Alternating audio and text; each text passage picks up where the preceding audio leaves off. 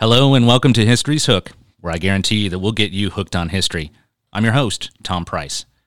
Each week on History's Hook, we'll be bringing you interesting and informative stories from the past in an effort to connect the history in our own backyard to the big events that compose national and world history. We'll explore a new topic every week and bring in experts and eyewitnesses to the events and places we'll be talking about. This is not your high school history class. We're going to make history fun and compelling. We're going to get you hooked. Today, I am honored to be joined in the studio by Mr. Blair Garner. Mr. Garner is a Texas native who has been a radio personality since he was a teenager. Working in the radio business through college, his career took him to legendary stations in Washington, D.C., New York City, Houston, and Los Angeles. In the 1990s, Mr. Garner launched After Midnight, a syndicated late night country radio show that grew to over 100 affiliates in its first year alone. He moved to morning radio with America's Morning Show for three years before returning to late night radio with The Blair Garner Show. His most recent project is Off Radio. Mr. Garner is building the Mule House in Columbia, Tennessee, which is going to be a world class music venue which will feature country music stars playing their songs to an intimate crowd, with Blair doing what he does best conducting the interviews.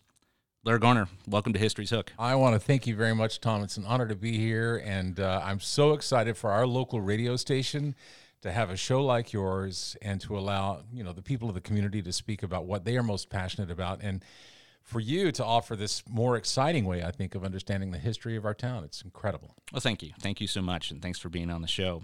So, having you as a guest today, I will admit, is a little off the beaten path for History's Hook. This is a show that typically talks about people and events of the past. I've interviewed military veterans and civil rights leaders who have talked about their life experiences.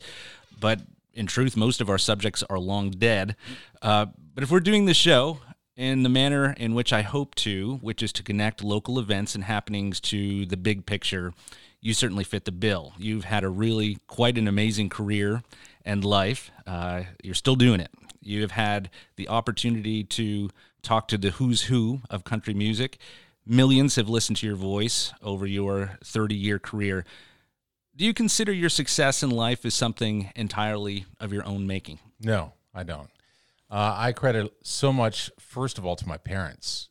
Uh, my mother and father, Gary and Mary Ellen Garner in Canyon, Texas, raised their children to believe that they could do anything they chose. My mother, especially, she always said that whatever the odds are against you in a given situation, they certainly don't apply to you. And the reason she said that is there's something special about you that will see it through. You will overcome through your dedicated effort that coupled with what I say is my father's primary lesson in life is that if you're going to make a mistake, make it as big and as loud and as hairy as you possibly can. Because if you don't commit yourself to something, you will never know what it feels like to be victorious. I mean, think about Wayne, Wayne Gretzky. He's the guy that said, You will miss 100% of the shots that you never take. And I don't want to be that person who years from now looks back and thinks, what if I'd done that? And we recently launched a, a, YouTube series. It's called From Dream to Reality The Making of the Mule House. And the reason we chose to do that is it truly is a dream. And especially if you look at the current environment that live event spaces, you know, independent venues find themselves in, there are a lot of reasons to think that, man, this is the worst possible time to do something like that. But again, the odds don't apply because if you are willing to look for the opening, if you are willing to try to clear the, you know, all of the confusion, all of the s- smoke that may be in the way, there is always that open window. But that's the difference. And you just have to forge on. You have to, to look because those opportunities are there through disruption, through chaos. All of that provides opportunities. And I love the optimism, but risk is scary, especially now. It would be more risky to not do it. It would be more risky to think of condemning myself to sitting in, you know, my living room one day and thinking, golly, man, I wish we had gotten that church. I wish that we had moved forward with that dream. And that to me is far scarier. I, I, you know, the odds are the odds. And I know that the way that Columbia, this community, let, let me back up for a second. That that is perhaps the singular most important word in my vocabulary community. I left my hometown in Texas in 1984, 86, I guess it was. And I wanted to be the big guy. I wanted to move and, and work in New York City for ABC. I wanted to go to LA and, and work there for, you know, however long I could. I wanted to start my own nationally syndicated company. And I did that and I loved it. And, and, at the time in my life, that was probably the right thing for me to do to be the young single guy in New York and then the same thing out in LA. But what I didn't realize when I left Canyon, Texas in 86, what I didn't realize that I was leaving behind was one of the most integral parts of my life. And it's one of the most integral parts of what makes Columbia this rich, vibrant town that's seeing a renaissance like none other. And that word is community. And it wasn't until I really became friends. I credit so much of my love of Columbia to Kim uh, Hayes and Joel Friedel over at West Seventh Company when I walked through those doors and I saw the pictures that represent the history of this town, and then I got to know Kim and, and Joel, and through them, a lot of other you know folks in town. That is where I I I, re- I recall specifically canoeing down the Duck River with my family and Kim and Joel and some other friends of ours, and it was in that moment that I realized I feel like I'm a part of something here and and that was when that that whole idea of community it's like boom i've been missing this you know for so long in my life. But it was something that you had in canyon texas. Oh absolutely. And it's something compare, that i did compare the two towns. What you know what? They're very much alike but i'll say that columbia is I, I, I lovingly refer to columbia as my new hometown. I feel more rooted and more a piece of this community i think than ever before and when we started this idea of launching the Mule House, at first it was, you know, our family. It was we were doing it's our project. But I would say that when the word began to filter out about what we were doing, it became glaringly apparent to us that no, this is not our project. This is Columbia's project. This is for every person that lives in Columbia, in Maury County, and the surrounding areas. We all share this we are just the ones who are kind of heralding the, you know, ushering through the, the process of bringing it to reality. I think people feel it keenly in a town the size of Columbia that when a business or an enterprise like yours opens up, it, it has a marked effect on the people here. It improves their life quality here. And, well, uh, I've, I've heard nothing but positive. And there's so many folks like, you know, Red 7 next door. Uh, I think about Tallgrass Meats, Casey over there. I think about all of these, you know, Wandees, what a great Thai restaurant. Who would have thought that someone whose life had been dedicated to installing wood floors, you know, could kind of reinvent themselves and create a local business for our community here in town? But the people respond, they wrap themselves around it. Unlike, I believe, the majority of communities that might do it. Columbia, there's something remarkably special about this town. So you credit your parents with helping you on your path. Yeah the values that they instilled in you. Do yep. you have siblings? I do. I have two brothers, and we were all raised to say please, thank you, excuse me, yes, sir, yes, ma'am. And when I became a father myself in 2003, November 26, 2003, my twins, Braxton and Ava, were born. I realized, I guess probably when they were around two and a half to three, that some of the decisions that were being made by other parents with their own children was beginning to have an impact on mine. I lived in Calabasas, California, just on the outskirts of uh, Los Angeles, and I was neighbors to Justin Bieber and uh, the Kardashians were in the area. Uh, this was when uh, Britney went at that car with the umbrella and had shaven her head. I was witness to these things, and specifically, I recall one late afternoon. We we lived up on a on a hill. It was a gated community, and I was always really careful about driving because the posted speed limit was 25. It was the the late afternoon, the sun beating down, and as I drove up the the hill toward our house, I could barely see, and I was very you know careful to keep it on 25, if not below. And as I did that, there were two boys, maybe 14, 16, something like that, and man, I locked it down as soon as I saw those shadows in the middle of the road, right? Now, if if it were me in my hometown of Texas and I were in the street, I would have very quickly made every effort I could to wave and apologize and then get out of the way. But what these two guys did, they just slowed down and they just stared me in the eye while they walked as slowly as they possibly could because they knew that I had to wait on them. And it was in that moment that I realized, you know what? This is not real. This is not an environment to raise my kids where I was raised to say please and thank you and excuse me, all that.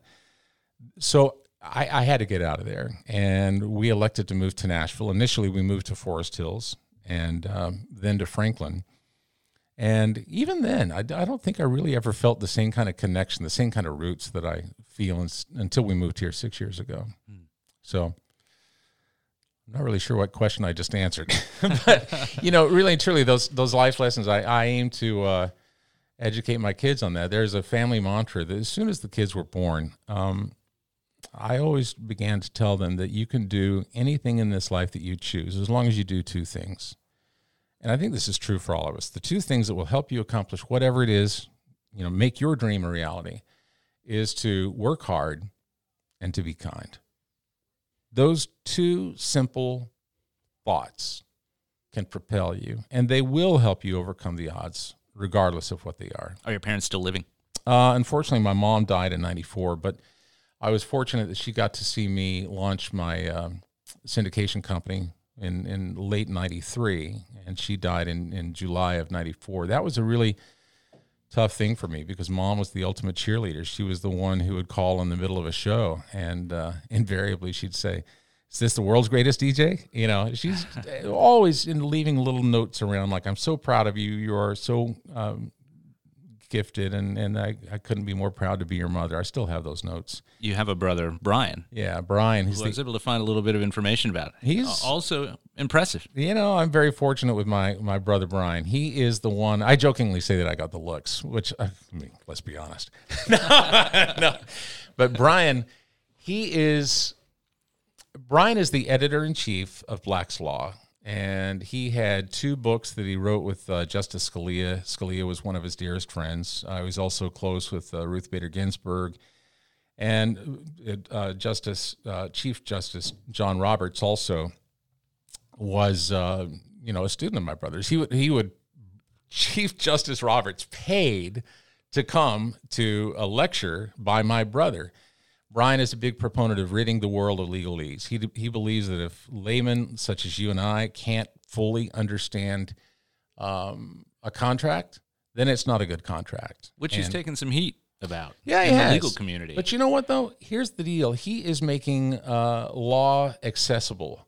And I remember one of his first contracts that he did. He, he was on retainer with General Motors, and, and it was the Texas Apartment Association, I think, that they had – a 14 page uh, lease document that they sent to Brian, and he went through it and made certain that all of the legal intent is still there, but completely, you know, accessible to the layperson. And he took that 14, per, 14 page document and reduced it, I think, to like two, maybe two and a half pages. So Brian initially, when he was in high school, uh, he would stay up in his room. Now, I was out working on cars in the garage because I'm a car fanatic, but Brian was up in his bedroom and he was uh, reading dictionaries. And at one point, he made it a personal challenge. He would write on these little index cards five different words that he would commit himself to learning that day.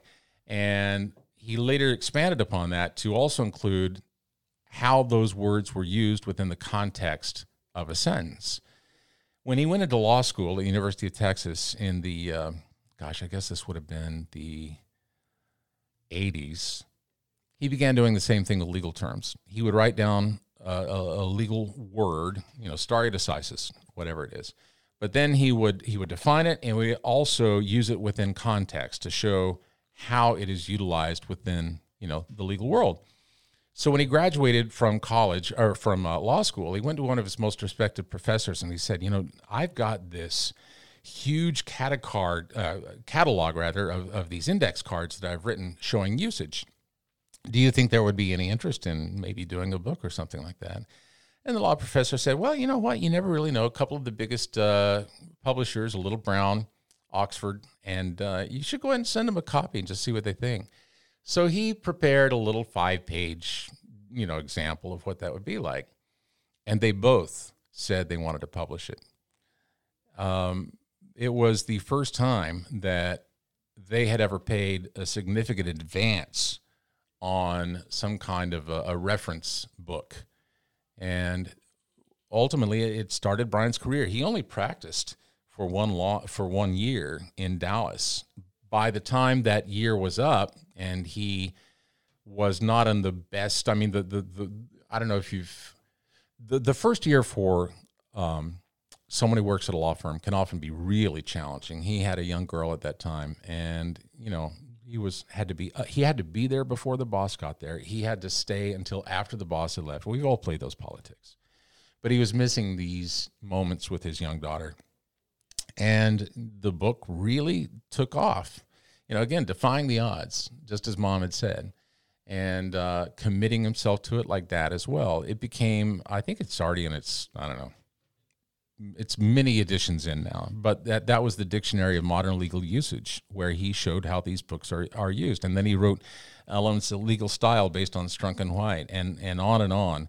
He is now the world's most recognized authority on legal writing. In fact, uh, at the confirmation hearings for several of the different uh, justices over the last couple of years, I remember John Cornyn they're, they're on C-SPAN holding up my brother's book, talking to I don't know if it was Gorsuch or or who, but referencing Brian by name, and then looking there on C-SPAN and seeing my brother in the in the area in the in the back there, you know, and incredible, just amazing, surreal. And when I read his bio, and after I had spent time reading your biography as well, my immediate thought was, gosh, who are their parents? They did this tremendous job with these two individuals that have made giant strides in their fields of choice. Well, we're very fortunate. And, you know, I, I miss my mom so much. I respect my father incredibly. Dad is is 90 years old as of this past August. Mm-hmm. And he's still living back in Texas. He moved up to Amarillo. Um, but you know he when he recently celebrated his 90th birthday he, he's been a public teacher since you know he graduated from from college at texas tech university. And he was started in lubbock texas then he went on to southern california. He was the head of bands for usc the marching band there. And i even have his rose bowl watch from 1963 when they were in the parade or maybe it's earlier than that. But you know my dad has affected uh, so many people who music in schools which is actually one of the main things. I'm very proud to be part of the CMA Foundation. We support music in schools and have given over, I think, $28 million since 11 years ago that we began. Um, but dad has always been kind of that refuge for a kid who may not have the best home life. If they, they don't feel that they have something good at home, they could go to school and they could be involved in a music program. They could immerse themselves in that. And you know, he when when my dad turned 90, there were literally, you know, hundreds and, and hundreds of people. We had to set up a Zoom birthday party for him because, you know, here we are in the middle of this crisis and dad being 90, you don't want to have him out in the uh, the public there. So they, they did a drive-by parade there at his house and Zoom calls from all over the, the world, in fact. And, you know, you see people crying because they're so affected by dad. And, and isn't that just remarkable. I'm so proud of him. It is. That, that's amazing. It's absolutely amazing. Let, us talk about radio for a moment. You you got into the business from the time you were very young, still still a teenager. What drew you to it?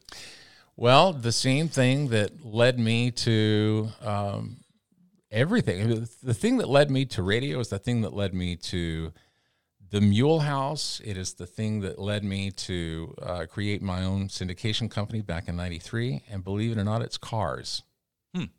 Explain that. All right. I was 11 years old and I already knew that, man, I was crazy for old cars. And I, I would look through Hemmings Motor News or, you know, before we had the internet, you could just scour and I'd look at car parts. I was so committed to, you know, I'm telling my dad at 11 years old that I wanted to buy a car. He's like, You're not going to buy a car? I said, No, I want to buy a car. And I'd push and I'd push and I'd push. And at one point, I was so rejected or so dejected, rather, that you know, Dad didn't embrace this. Mom was all about it. She, you know, she'd support whatever it was that we wanted to do. Um, but he said, "No, you're not going to do that." So I started to try and build one. And you know, 11 years old, the most logical place to start building your own car out of wood would be the glove box door. I mean, that's as far as I ever got. But that, and, and by the time that I said, well, all right, and I'm going to collect hubcaps, and I had probably 700, 800 hubcaps hanging on the garage walls. That's when my dad finally threw in and the towel and said, "Okay, you can go get a car." so I had made money collecting, uh, you know, mowing lawns. I had fifty bucks, bought a '64 Dodge from J.W. Pinkett in Amarillo, Texas. It never ran. Well, it did run one time, and all I heard was the rod knocking, and that's it. Um, but that was the beginning of my love affair with cars. When I was 16, there was a fellow that lived down the street from us named Jack Aldridge. He owned the local radio station KHBJ and KHBQ in Canyon, and he had a 57 um, Thunderbird. It was that beautiful teal blue, teal, uh, you know, the color I'm talking about, mm-hmm. with a white porthole uh, hardtop. And I had seen it, and, and, at this time, I I had also started my own uh, company. I actually had incorporated a car detailing company before it was ever even a thing. And I was making money. I had four college kids working for me as a high school student. And I'd go home from school. Mom would leave a note on the bar saying, hey, you know, uh, they need you to go pick up four cars at the Ford dealership or whatever and bring them back. And then our guys would detail I was kind of the front man running interference, right? Sure. So I'm doing this and I, I was making my own money. Jack had this beautiful 57 Thunderbird. I was down the street and I saw the car and I started talking to him about it. And I wanted so much for him to sell it to me, but he refused. So we had a nice conversation. And the next day, I went home. And among those notes that my mom had taken saying, you need to go to the Ford dealership, all this kind of stuff, there was one note that said, you need to go see Jack Aldridge at the, at the radio station. And I thought, terrific, he's going to sell the car. So I went and I got my checkbook. I'm all excited. I walk through the door. He says, Yeah, come on in. He brings me in to a room where there are microphones and a tape machine and all this kind of stuff. And I said, Jack, I'm so excited. He decided to sell the car. And he goes, What? I said, Yeah, you're going to sell the car, right? And he goes, oh, No, no, no. He said, I was listening to you speak yesterday. I think you have a good voice and you should try and be in radio. I'm like, What? He handed me a piece of paper and on it was the um, the verbiage for a Mexican food restaurant um, ad, and he said, "Read this." And he hit play and record on the on the tape machine, and I read it. He said, "Hold on a second. And he goes to another room and he brings back this other guy. I would later find out it was the program director. And he said, "This is the kid I was telling you about. Listen to this." And so they they looked at each other and they said, "Would you like to try and do a show on the weekends?" I said, "Well, you know, I don't know." He said, "You you know, I'll I'll pay you." That was when the light bulb went off, right? Because it meant car parts. So I did it and it was funny. I was I was kind of bullied as a kid in high school, and I went to school on that Monday following this little one hour or this little one shift that I had done on a sun, Sunday afternoon. And you know, the the kids that uh, had kind of picked on me were like, "Hey man, uh, I, heard, I heard you on the radio yesterday. It's kind of cool." I'm like, all of a sudden, I'm a little pumped up, right? Right. They offered me a full time job, seven to midnight, and I got six hundred dollars a month. And to me that meant car payments, man. So I'm down with that. And I went and bought a, a used Corvette and a used Audi. And that was my golden ticket. From that moment on, I had always worked hard because I wanted to buy more cars. Same thing when I started my syndication company. It's like the, the habit. Once you get that monkey on your back, you can't get it off. And when we came to Columbia, I had, uh, I guess at that point, we had 10, 12 cars, something like that. And I needed a place to keep them. I wanted to buy a building instead of paying rent on storage, and I found this old building on South Main. Bought it, thought this is terrific, six thousand square foot building. I'm to put cars in here. It's all good. Brought an architect over. He looked at it. He said, "You're not to put one car in here." I said, "What are you talking about?" I said, six thousand square feet." And he goes, "No, no, no, no. Look at these floors. This thing was built in the 30s. There is no possible way you can even put one car on a wooden floor building." I'm like well, I own this building now. What am I going to do? and it was Mike Medford at Medford Motors over here. He jokingly said, Why don't you do your radio show from there? And I thought, I'm not going to do my radio show. But what he did was he planted a seed. And the seed was, okay, what if I did a show? What would that be like? What is my favorite thing in my job? And that's interviewing. And then that led to the idea, well, maybe we put on events where we interview these these celebrities in front of people and give them a chance to play.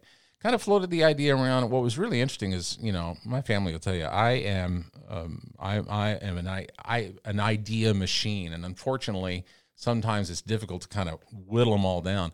But this idea had legs. It stuck with me. And over the course of the next eight months or so, we really started drilling down into it, floating the idea with some people in the industry, wondering whether or not the artist would actually do it. And yeah, it did have legs and it did maintain my interest. And so we started with that building. Once we got into the whole business plan of what that would be like, we had a 200 cap, 200 total people we would be able to uh, accommodate as guests and that had a direct impact on the on the bottom line. And we thought we need to find a larger place. And I often say there's a divine hand guiding this whole thing, and that is what led us to the church, uh, the former First Baptist Church at Eighth and South High. So, again, it's all because of cars. and then the most, I mean, I know it's a very circuitous path to get there, but there we are. It is. So your radio career sort of takes off over time. Mm-hmm. Who's the very first person that you interviewed that made you more than a little nervous? Well, Garth. Garth, Reba, um, Brooks and Dunn. In the early days, yeah, I, I was extremely intimidated. And they are so, I, I want everyone to know those names that I just mentioned Garth and Reba and Kix and Ronnie, and I can go on, Keith Urban, same way. The way that you would want to believe that they are is exactly the way that they are. They, you know, a lot of people will say, don't meet your heroes because they may not live up to your expectations. Those people are the finest, kindest, nicest, most warm, unassuming people. Garth has this way of just completely melting any kind of discomfort you may feel. And thanks to people like that, and then you know any number of other artists who've also been gracious enough to uh, join me on the show, I came to realize they're no different than you and I are, Tom. You know, they, the human experience is the same. They still have loss. They still have fear. They still have hope. They have mentors. They understand what success tastes like. They understand what it means to persevere over difficult times and challenges. So we're all much more the same. It than, goes back to how we started this. Yeah. It goes back to the small things like manners, mm-hmm. caring, yep. and listening about people. That's right. That brings success. Yeah. We're going to take a break. Okay. When we come back, we're going to continue our conversation with Blair Garner. We'll be right back on History's Hook. Welcome back to History's Hook. We return to our conversation with radio celeb. celeb you know why you stumbled? Because you shouldn't use that word on me. I'm not a celebrity. All right. Uh, no, we're going to keep it. Ready? Welcome back to History's Hook. We return to our conversation with radio celebrity Blair Garner. Blair, you have nine Billboard Broadcast Awards, three Academy of Country Music On Air Personality of the Year awards in the national category. You've received four CMA nominations, a nomination for the prestigious Marconi Award, and you're a member of both the National Radio Hall of Fame and the Country Radio Hall of Fame. It's an impressive list. What are you most proud of in your radio career? I'm proud that radio has allowed me to become a dad and to be just I think I, am so grateful to everything that radio has allowed me. But really, what I'm most celebrating, and, and all those recognitions are wonderful, but they pale in comparison to the personal pride that I feel just about my family and uh, I, I, I think that's that's most appropriate, really and truly, my kids. Hmm. Talk about them a little bit. Can we talk about your yeah your private life? Absolutely, yeah. You're openly gay. Yeah. Uh, is my husband Eric over here? Eric, we're glad that you're you're with us as well. Your coming out publicly is probably one of the most difficult that I've ever heard about. Mm-hmm. It was essentially forced upon you as you were blackmailed. Yep. Are you willing to tell us the story? Yeah, sure. Um, first of all, I want everyone to know I fought it tooth and nail. I prayed every day, please don't let this be the way that it is.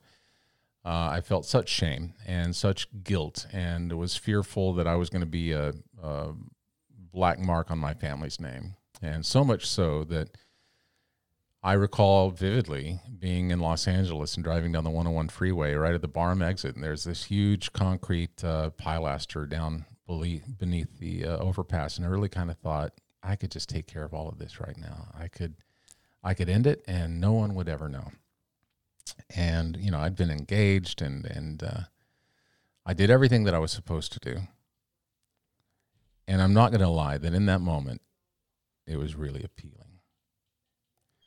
But as a Christian, I understand that, you know, we are all given the gift of, uh, we are all given the gift of,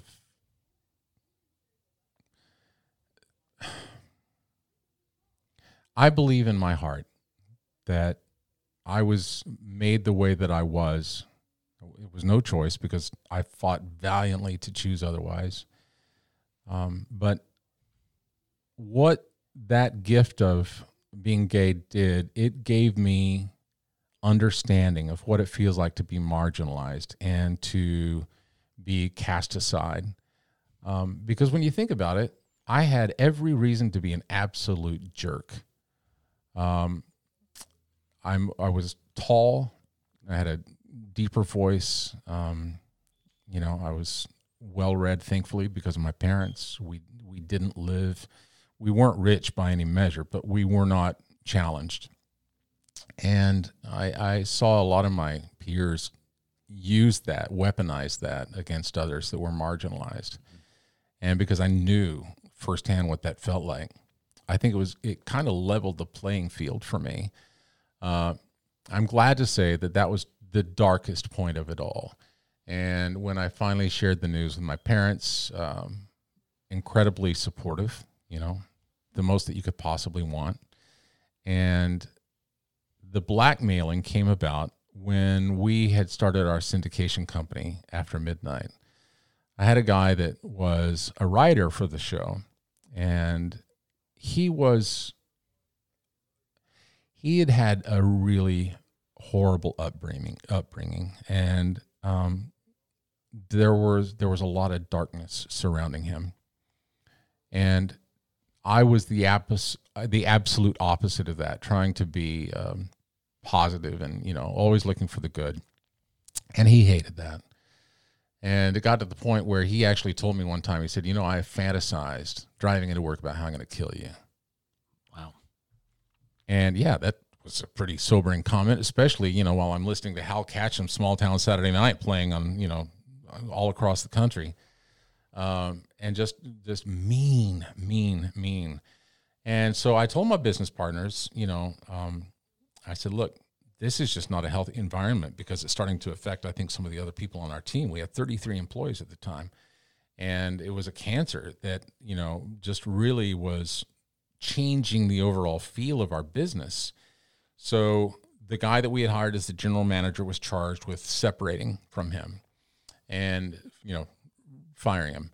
And when he came into his office, he said, You know, I thought that might be what you're going to talk to me about. Really interesting you should say that because, you know, I have a friend at USA Today. And I bet a lot of people would find that really amazing that the host of a country radio show, you know, is is gay, and we had to the, the the people that had provided the venture capital to do this. I had to go to. The, I was crying. I was uh, just heartbroken and so ashamed and so upset. I was feeling that I was letting the world down, and they were wonderful about it. Eh, but we had to cut a big check to get this guy to put that down. You paid him. Yeah, and I, you know what, I'm I feel horrible about that. But there were a lot of people's lives on the line, sure. uh, you know, providing for their own families that were part of our enterprise. So we did that. And, and that was so, I guess that was 94. And ultimately, just about eight months ago, I got a message on Facebook from this guy. And he said, Hey, I wanted to let you know that I wrote something on my page about you, and I thought that you should see it. And to that day, I still had this, these feelings of, you know, like, why would you do that? I just wanted good for you. I went to his page and he said, There have been a lot of things that I have done in my life, but there is one of which I am most ashamed. And that is that I did everything I could to tear down a very good man. Hmm. And he went on about that and saying how filled with regret he was. And when he wrote me personally, you know, he was kind of seeking my um, forgiveness. And I said, You are, are so completely forgiven because what it was that caused you to come to this kind of reconciliation in your own mind I'm so grateful, and I only wish you the absolute best. And I'm hopeful that you can f- find the kind of happiness that I've been lucky enough to enjoy. Must have caused a feeling of freedom for you, perhaps, even in that dark time. In a way, but you know, here's the thing: even stuff like that, if you will effectively choose the way that you're going to look at it and react to it, you can funnel it toward good. You can funnel it toward being a fuel and to me, that fuel, you know, is what causes you to put effort into things that can can be uh, of positive influence in our world. I worked for when I was in New York at ABC. I had a boss who I just did not understand him. He he was perhaps one of the most difficult people I had ever known. Now I didn't find out until about five years ago that at the time he was in the throes of a deep addiction uh, to cocaine and drinking. And I recall him telling me, he said, I like it when my I like it when my staff fights. I want to fight. Hmm. And that was so completely the antithesis of my background. You can imagine with my mom, right? And things had gotten so bad at one point, I, I went to the general manager of the of the business there at ABC, well, the business ABC, uh, and I said, "Listen, this this is just not working." I was in the middle of a three year contract, only like eight months into a new three year contract. And I said, Mitch, I just I can't do this. Uh, and he said, "Well, you know, I understand that there are there's conflict there." And he said, "You know, we've talked to him, and the bottom line is he doesn't feel that he understands you." And I said, "You know why he doesn't understand me? Because the things that motivate me in life are are truth, integrity, honesty, doing the right thing when it doesn't even benefit you in the short term, doing the right thing when no one is looking. That really is the definition of character to me. And he said, I said, to me, those are my life virtues. To him, they are concepts and ones that he doesn't even understand. And it was that that disdain. He actually he said, well, okay, well, give me three more months. We're working with him. Put it on your calendar. If you still want to go, I'll let you out of your contract. So man, I marked it down on my calendar. In the morning of that day, I walked into to Mitch's corner office and I said, Mitch, today's the day. He said, What do you mean? I said, You told me three months. Today is three months. I want out. And he did it. Hmm. Uh, but all of that heartache and that despair in those nine months of working for this one guy just turned my world upside down, starting to turn me into someone that I didn't like. Uh, that became fuel because that I understood that that when you work for other people, sometimes you don't know what impact that can have on who you are and your own mental happiness. So I used that fuel. That was what caused me to draw up the idea for after midnight and then to spend the two years working on the business plan to get the capital together to do it. So again, it's about making a conscious choice in adversity to decide that yes, I'm going to use this in a good way instead of you know staying down on the mat. I always say that really and truly, life will knock you down. I've been knocked down so many times, but the bottom line is I refuse to let that define me. What will define me is that I had the courage to get back up off that mat. And we can all choose to do that. One of the statements that that person was making when he was thinking he was going to expose you to the world was that there is a gay country music radio host. That's almost a statement about country music. Country music and the country music community is generally a pretty conservative community of people. Mm-hmm. How difficult has it been? Well, first and foremost, I'm not one who wears that on my sleeve. Uh, I don't often even speak about my personal life because I don't think it factors in. That is something about, um, you know, that it has no bearing, I think, on uh, my professional life at all. Uh, but I'm not going to shy away from it because I think that would even be worse. It's not fair to my husband. It's not fair to my kids. But as a public person, such as you are, people are going to, especially in this day and age of social media, they're going to express opinions. Oh, and and they do, and but but what I'm hopeful of is that if people will allow themselves just that one little bit of opportunity to look at me and say, on the whole, Who is this person? What is he about?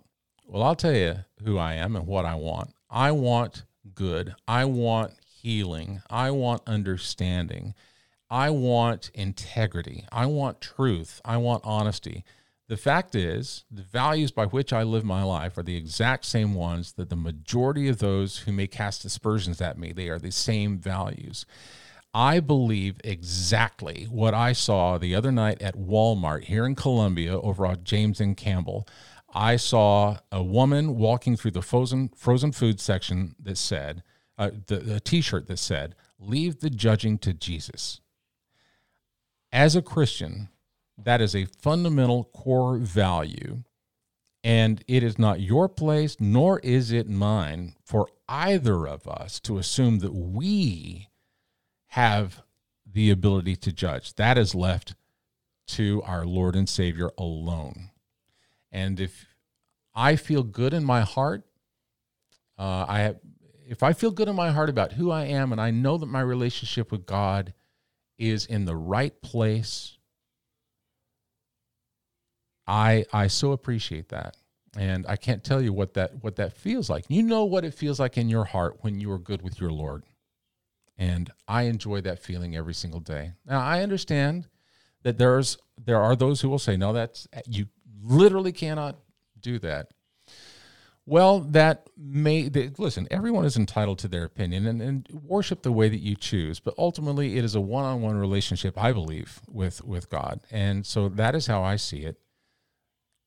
I know that I'm trying to put good into the world. I know that I'm trying to live my life according to the virtues that Jesus taught, and to to reach out to those who are marginalized, to support those you know that's that's the one thing. I, I don't believe I, I disdain the fact that sometimes religion gets weaponized. And if you really go back and, and look at the way that jesus led his life and reaching down to the impoverished supporting those who were different and alone that to me is the teaching. And that to me is the way that we all should aspire to live our lives it doesn't mean you have to understand it doesn't mean you have to support but we all should allow the other the grace to not judge them. So, yes, I'm, I'm proud of that part of my life. The fact that radio allowed me to embark upon the road to being a father. I the most difficult part to me of this whole thing was the fact that I was fearful that I would never become a father. But it was, you know, it, it, fortunately, success put me in a position where I could look into the world of surrogacy. I had, uh, it took me five and a half years as a single man, five and a half years, five embryo transfers, five egg donors, three surrogates, uh, more money. I mean, I literally began selling everything that I had to, to fund this dream. When my mom died in 94 and she was adopted, I had every reason to pursue adoption, but I needed to look my child in the eye and see my mom looking back through her eyes. And when I look at my daughter Ava, that is exactly what I see. You're the father of twins. Yeah. What are your hopes for them? That regardless of whatever their chosen path is, that it's fulfilling and that they find joy and that they spread, that they be a light in their community, uh, a beacon of um, understanding and of hope and of dreams. Um, a lot of people say that I'm really soft, and I am. And I'm I'm not afraid of that. I don't I don't shy away from that. I, I really and truly want for every single person who is listening right now, I, I the God's honest truth is I want you to find joy. I want you to feel happiness. I want you to feel right in your heart.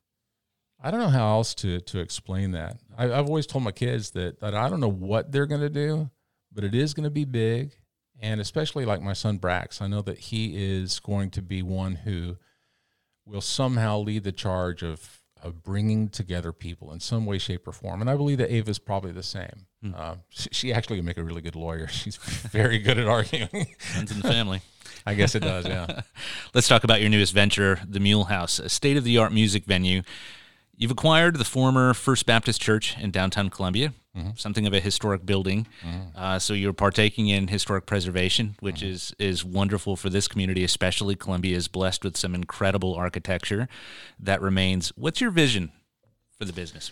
Well, you know, it's all again the the foundational component is community, and it's something that will allow. I'm hopeful um, the opportunity to bring a, a spotlight to Columbia.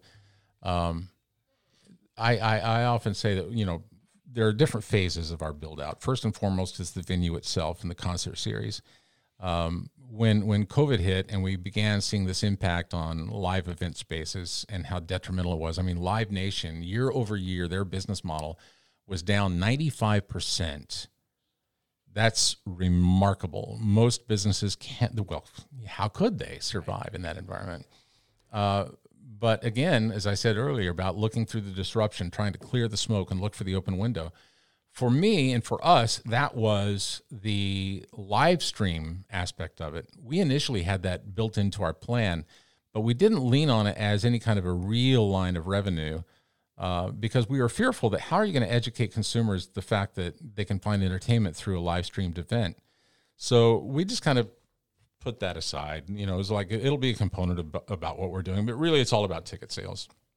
So when when COVID hit and people were uh, sequestering themselves to their home, you know, it was one of those situations where the the desire to consume entertainment that did not change. That has always been there. What it did, in fact, do was cause people to find different ways to meet that need. And that's what gave birth to the whole Couch Concert series. And at first, it was tremendous. You could see Erica, Eric, what's her name? Erykah Badu, I mm-hmm. think, uh, down in Dallas, doing uh, events from her home. And, you know, it was really charming. And, and but it, it, all began to kind of get back to that. It was it was not well produced. It wasn't you know didn't sound good necessarily or anything like that. We were fortunate enough to be working with a company that allows us to really define ourselves as the first venue in America dedicated to a build out of being the world um, pinnacle, really, of live streaming events it's a, it's incredible what you can do. We can have a, an artist on stage at the Mule House, and someone can be watching and listening in Denmark, and the the amount of time that it takes from what happens here in historic Columbia, Tennessee, on the stage of the Mule House to reach that end user in Denmark is 0.3 seconds. That's it, and we can then also take their reaction when when an artist performs a song and it's over there they are in Denmark. You know, they, they start clapping, and that all gets funneled into the feedback that the artist gets. Now, this is not to say they're not going to be live seated guests because you absolutely will have that. Especially, I want to make sure the people of Columbia are able to come and, and take part in that. Uh, but you you marry those two things together, and it's remarkable. Now, instead of having a 500 person capacity venue, which in you know hard bodies, that's what it would be for a seated event. Now you're talking about a global audience Right. And it was in that moment that we pivoted. We had just finished the interior demolition of the building, and we were beginning to frame out everything for the the, the venue. But we took that pause. I and I'm not going to lie. When when we realized the weight of COVID and what that was doing, there were two days of absolute freak out because it's like you know we're already pregnant, right? We got to see this through. And that's what we did. We we stepped back and we said, okay, there's got to be an open window. Let's identify it. And in our situation, it was exactly that. The fact that we will now be able to put Columbia, Tennessee on the map for the world and to always identify it as historic Columbia, Tennessee, and to show the beauty of this town. This is as close as I have ever seen to a Norman Rockwell town. And, and to get people worldwide to know this community, the people that embody everything that we are, that is a magic opportunity, you know? So we're really very grateful for that. That's that's the vision as of now. And what's, what's, fascinating to me too through this, the timing seems terrible, but on the other hand, people, everybody of all ages are becoming adept at taking in, consuming yeah. all manner of things, entertainment, uh, education, through online venues. So Yeah. this is really just playing into maybe the timing is perfect. Well, again, as I said, I've always felt that there's a divine hand guiding this whole thing, and you know, it's just the the fact that that we live here in Columbia, Tennessee, the fact that what's going on here in this town is just not being replicated elsewhere in the same way. Um, I, I consider myself the most blessed, fortunate, and and most of all grateful man to be doing this here. You have amazing contacts within the country music scene. Uh, what are some of the acts that you foresee coming to Columbia, Tennessee? Well, you know, I've again gratitude and blessed. That's a big part of you know what I feel. And during the course of my years in radio, I've been lucky enough to forge meaningful relationships with pretty much the majority of anyone you can think of, all the way from you know Garth and Reba to uh, Luke Combs to to Keith. Keith Urban's one of my just I would say he's probably my closest friend within the community of celebrity. Uh, Reba as well. I would love to welcome them on stage. I, you know, with respect to there, I can say that we have um, probably nine or ten significant acts that have already verbally committed. I think it would be premature for me to share on air, but um, we are talking about multi-platinum award-winning groups, and there will be a different breakout of series, all the way from those A-level artists, the the biggest of the big, through to the icons, you know, the, the Tracy Byrds, Mark Chesnutts, uh, Wynonna, those kinds of acts. And then also the, the ground floor series, which is going to be an opportunity for a newer act to introduce themselves to their uh, a new potential fan base. Uh, we talked about the need for people to find um, these opportunities to consume entertainment in a different way there's also a real need within the record community to begin establishing relationships with artists and, and program directors at radio stations across the country. But it is it has become problematic for them, and the, the cost of sending an artist out on a radio tour across the nation is significant. They say that on general, it, it is in well in excess of a million dollars just to break a new artist. By the time you hear that first single, they're already a million dollars in. So what we can do is we can welcome the newer artist here to the stage of the Mule House. We can connect them through this live stream with radio program directors across the country, across the world, uh, and effectively still meet that need. Same thing with the launch of a new album. Um, all of those are opportunities, but it's important to remember it is all emanating from the Mule House in historic Columbia, Tennessee. This is our town, and we intend to shine the light as brightly and as proudly as we possibly can. So, The Mule House is going to be an absolute game changer for Columbia. I think it has the potential to be a game changer for the country music industry in general. I, I think it's a, an amazing idea. It's an amazing concept. I also want to add not specifically just country. I'm I well imagine I you know what I would love I I would love to have Motley Crue come and do a show. Seriously, my son would die for that. Uh, but but all acts, you know, and, and it's all genres. Um, and I, I I just quickly want to say that that music is healing. Music has a way of causing us all to lay our baggage at the side. We may not agree politically. We may not know each other uh, because of racial division or whatever it is. But in that moment that music transforms people, that is what I find just amazing. And I think that through, through some of the events that we can put on stage, we can get people back to a place of mutual respect, of understanding just basic humanity. What's the projected opening date? We are anticipating construction to draw to a close late March. Uh, our hope is that the first ticketed event will be mid April. That's, you know, again, everyone please say prayer. you know, we hope that Mother Nature complies and gives us her blessing and, you know, Amazing. Thank you. Blair Garner, thank you so much for spending an hour with us here in your adopted hometown. We're proud to have you, uh, a member of the Columbia community. Thank you for being on History's Hook. And If good I luck may- with the Mule House. May I throw out one more thing? And that is, uh, we have launched a YouTube series called From Dream to Reality The Making of the Mule House. If you'll go to YouTube and simply do a search on the Mule House, you'll see ultimately there will be 10 different episodes of this. Uh, please follow us online. Uh, if you can go to themulehouse.com, You can find info there. Also, you can follow us on socials at the Mule House. Um, and and the the final thought that I would wish to to leave everyone with is that deep down inside of you, there is a dream, and it may be a dream that you've long forgotten. Life has a way of stripping us of hope. I want you to just give yourself the gift of five minutes at some point today just to close your eyes and reconnect. Seriously think about what it is that fuels your passion in life. And then I want you to think and, and accept the fact that deep inside of you is the ability to make that dream a reality. Like I tell my kids, if you work hard, if you treat people kindly, you can do this. You will be surprised by how people will rally around you and admire you.